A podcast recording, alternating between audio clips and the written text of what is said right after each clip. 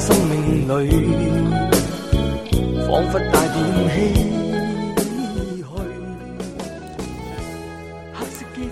Hello，大家好，欢迎大家再次收听 FM 幺八七五幺九，我是主播小五。今天带给大家的故事依然是来自澳大利亚的作家莫里斯·格雷兹曼的往事。双眼带着期望，今天只有残留的躯壳，迎接光辉岁月，风雨中抱紧自由。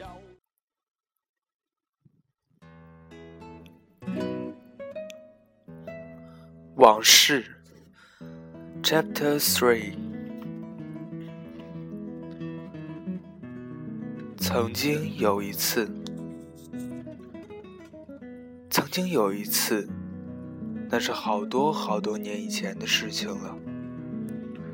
我见过一个顾客在爸爸妈妈的书店里毁坏书籍，他把书页撕了下来，还大喊着一些我听不懂的话。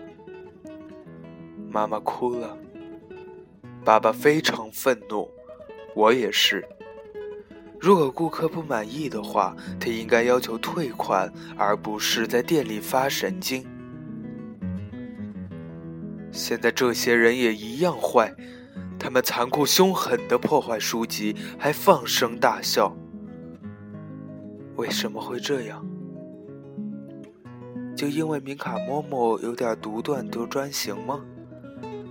那也不足以毁坏他在这个世界上除了上帝、耶稣、圣母玛利亚、教皇和阿道夫·希特勒之外最爱的东西呀、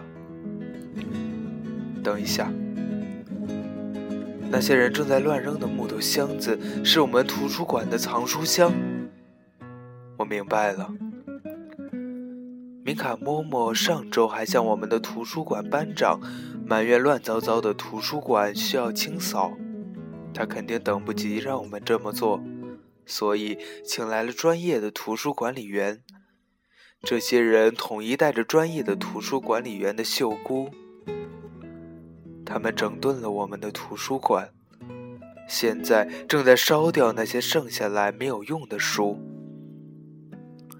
难怪明卡嬷嬷这么生气。我敢说，她根本就没有允许他们擅自烧书。我和爸爸妈妈很可能会收走这些书。我们热爱所有的书，包括那些又旧又破的。我看不下去了。我从烟雾和火焰中转过头，加速走向明卡嬷嬷的办公室。与其在楼下冒险提到爸爸妈妈，我宁可在那里等他回来。我站在他桌子旁边等他，突然，一个声音冲我嚷起来。那不是明卡嬷嬷的声音，那是一个男人的声音。他正在用一种外国的语言对我大喊大叫。我转过身，吓得浑身发抖。来人是楼下那群图书管理员中的一个，他站在走廊里，满脸愤怒地瞪着我。这不是图书管理员的书，我开口，指着我的笔记本。这只是我的笔记本而已。图书管理员皱起眉头，向我走近了一步。我不明白为什么明卡嬷嬷叫来了外国的图书管理员。大概因为他们不懂波兰语，不会因为诱惑而翻开书页，所以他们整理书籍的动作会比较快。米卡嬷嬷冲进了房间，他看上去非常不开心。我突然觉得最好不要在现在对他提起爸爸妈妈的事情。你在这里做什么？他问我。我不能在图书管理员面前告诉他真相，所以我尝试着开口，打算说我只是想确定有没有火星吹进来毁坏他的家具和文具。但这此刻，他和图书管理员两双眼睛紧紧地盯着我，我一个字也说不出来。呃，我嗫嚅着。我想起来了，菲利克，米卡嬷嬷突然说：“我让你下来拿你的笔记本，现在你已经拿到了，就赶紧回楼上去吧。”我盯着他，满脸疑惑：“为什么他叫我 Felix？？我的名字是 Felix。”但我没并没有傻站在那里等待答案出现。我转身走向大门。图书管理员依然皱着眉头看我，米卡嬷嬷看上去也仍旧很严肃，但是同时我看到他脸上扫过一个非常担忧的神色。突然，他拉住了我：“我和你一起上去。”他说。他拽着我走过走廊，但是并没有直接走上楼梯。而是拉开厨房的大门，一把把我推了进去。之前我只进过厨房几次，为的是把发霉的部分从面包上切掉。作为我上课说话的惩罚，我几乎忘记了这里弥漫着多么可口的面包香。但是今天我没有机会享受这些。米卡嬷嬷在我们身后关上大门，蹲下身子，让她的脸和我在同一水平线上。他从他他以前从未这样做过，从来没有。为什么他今天的举动这么奇怪？估计是昨天晚上水给他切面包的时候没有弄好，我想。多蒂说：“吃掉发霉的面包会影响大脑。”这一切对你来说肯定很可怕，他对我说：“我真的希望你并没有看到下面发生了什么。我没想到那群畜生竟然会一直追到这里，但是看情况，他们迟早也会遍布波兰全境的。”那帮。图书管理员，我莫名其妙的问：“他们是纳粹？”明卡某某说：“他们是怎么查探到我有犹太书籍这件事？我一无所知。但是别担心，他们并没有怀疑你是犹太人。”我盯着他，这些纳粹士兵。或者随便叫什么的人会到处查收犹太书籍。突然，我为爸爸妈妈感到一阵恐惧和刺痛。当我的爸爸妈妈送来红萝卜的时候，我说：“他们有提到过会亲自过来接我吗？”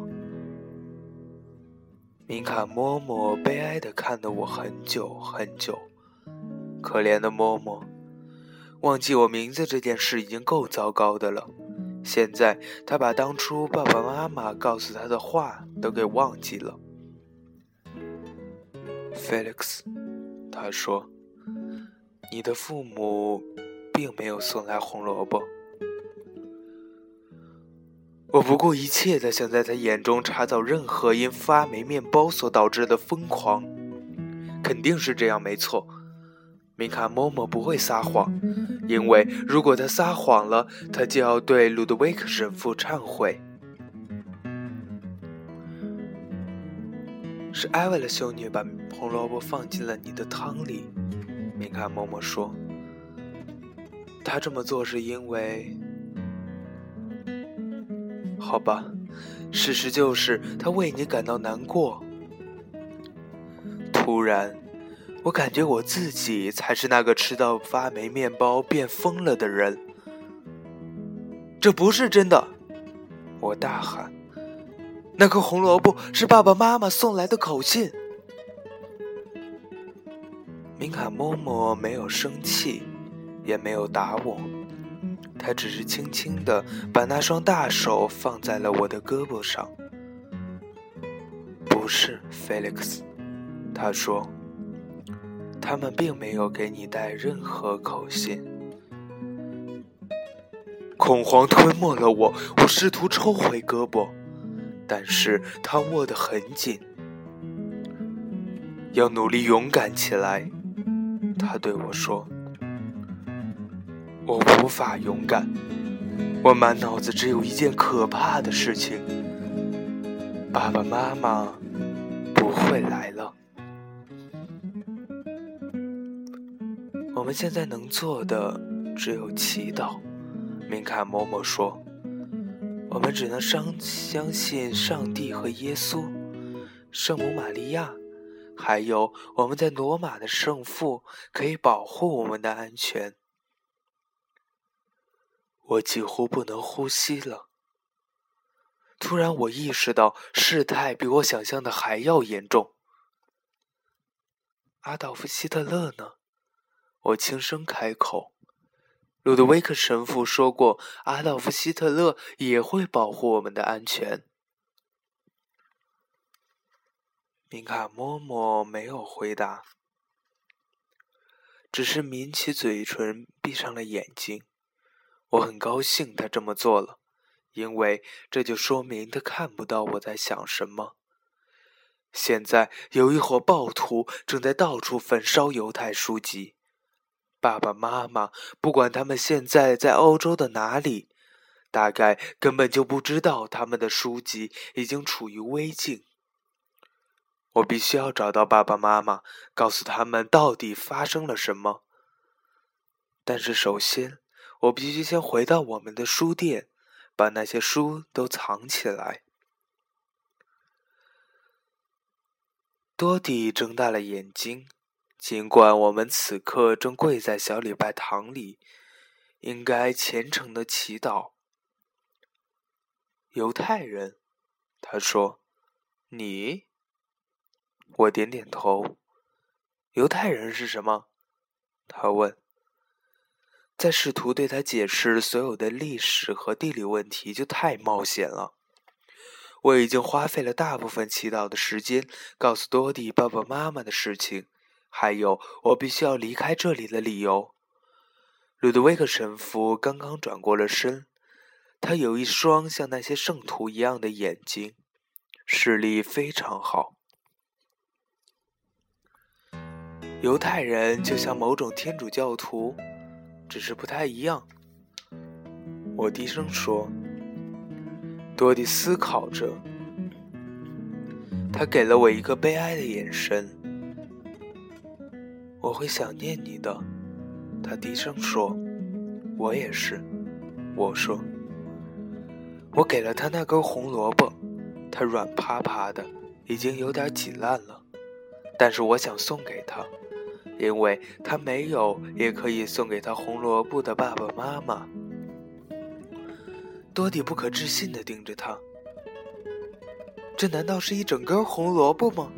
他问我。当我回来看你的时候，我告诉他，我会带给你更多的红萝卜，还有其他什么的。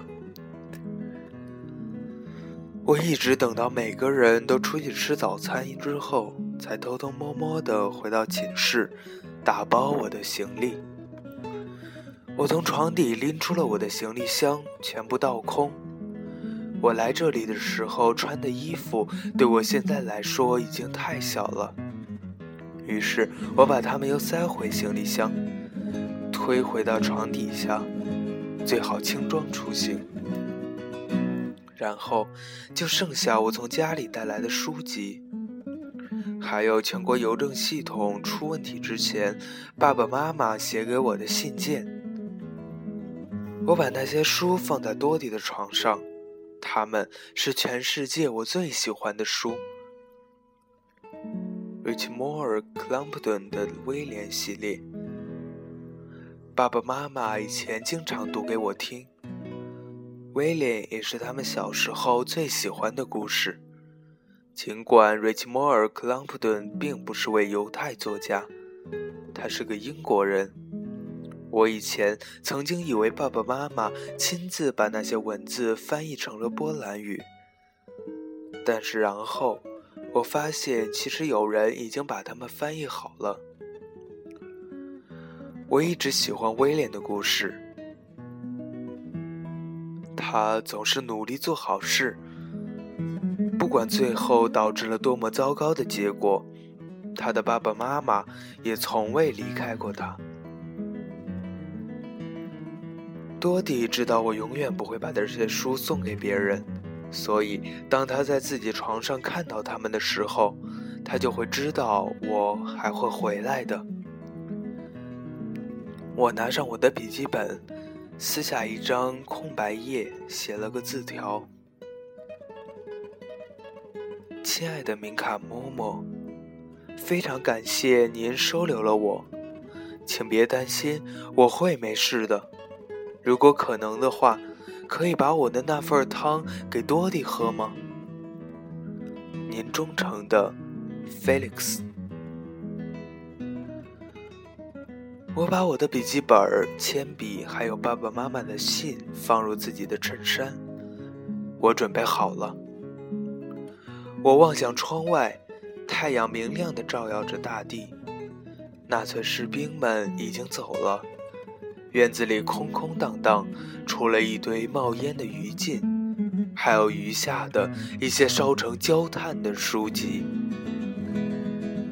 如果我足够快的话，我会在大家吃完早餐之前离开这里。我迅速走过其他人的床，努力不让自己感到离别的悲伤。正在我即将离开寝室的时候，有人突然走近，堵住了大门。是杰奎尔，不要走，他说。我看着他，思维迅速游走。他肯定的是听到我和多迪说我要走了。我记得他之前问我编故事的事情，他肯定是想让我留下教他怎么编故事。我可以看到他很绝望。这可怜的孩子不顾一切的想找到什么办法，让那帮捣蛋鬼们不要再把他按进厕所坑。你已经很会编故事了，我说。你说什么？他问。编故事，我说。当我们排队等着去礼拜堂的时候，半个圣亚德威在寝室都在讨论着你给他们讲的故事。你说你试了所有不同的办法，想把那匹马从你父母身上移开，起重机、拖船，还有热气球，非常精彩。有些女孩子只用修女们看耶稣时那种诡异的崇拜眼神看着你。真的吗？杰奎尔说，他的声音很开心。看这个，我对他说。拿出我的笔记本，撕下一页。故事写下来就大概是这个样子的。熟能生巧，只要多加练习，你以后肯定也没问题。我把那张纸递给他，那上面是爸爸妈妈穿越丛林，到一个遥远的非洲村落去帮忙修缮书架的故事。谢谢，杰奎尔对我说。他看上去既迷惑又感激，我估计他不会介意我加快动作告辞。但是我错了。当我经过他的时候，他再次露出了绝望的神色，一把抓住了我的胳膊。哦，不要！如果我试图和他争斗起来，他会大叫，一百英里之内的每个修女都会听到声音赶过来。别走！他说：“太危险了。”我知道他在说什么。如果我被修女抓到私自出逃，我肯定会被记录在案的。但是我现在必须冒这个险。我挣脱了杰奎尔的掌握。外面到处都是纳粹士兵，他说。我知道，我说，所以我才一定要走。杰奎尔的脸孔扭曲起来，他低下头盯着地面。你听我说，他开口：“我不能告诉你那些纳粹士兵正在做什么，因为米卡嬷嬷让我对圣经发誓，绝对不能告诉任何人。他不想让任何人担惊受怕。”谢谢你，我说，但是我知道他们在做什么，他们在烧书。看上去，杰克尔的内心正在进行激烈的挣扎。最终，他深深地叹了一口气，软软地垂下了肩膀。真的别走，他对我说：“走了以后，你就会后悔的，真的会后悔的。”我第一次感觉到了一种恐惧的刺痛，但是我把它压了下去。谢谢你提醒我，我对他说：“当你想要编故事的时候，你那些鲜活的想象力会帮上大忙的。”他什么也没说，他能看出我要走了，我走了。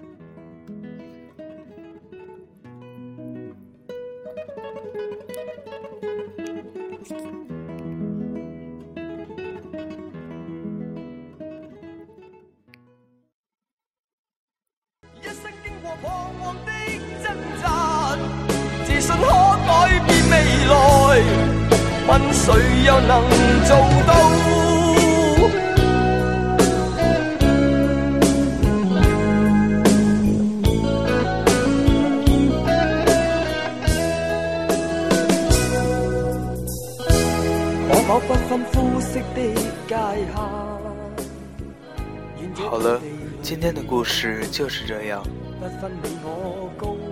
祝大家做个好梦，晚安。缤纷色彩闪出的美丽，是因它没有分开每种色彩。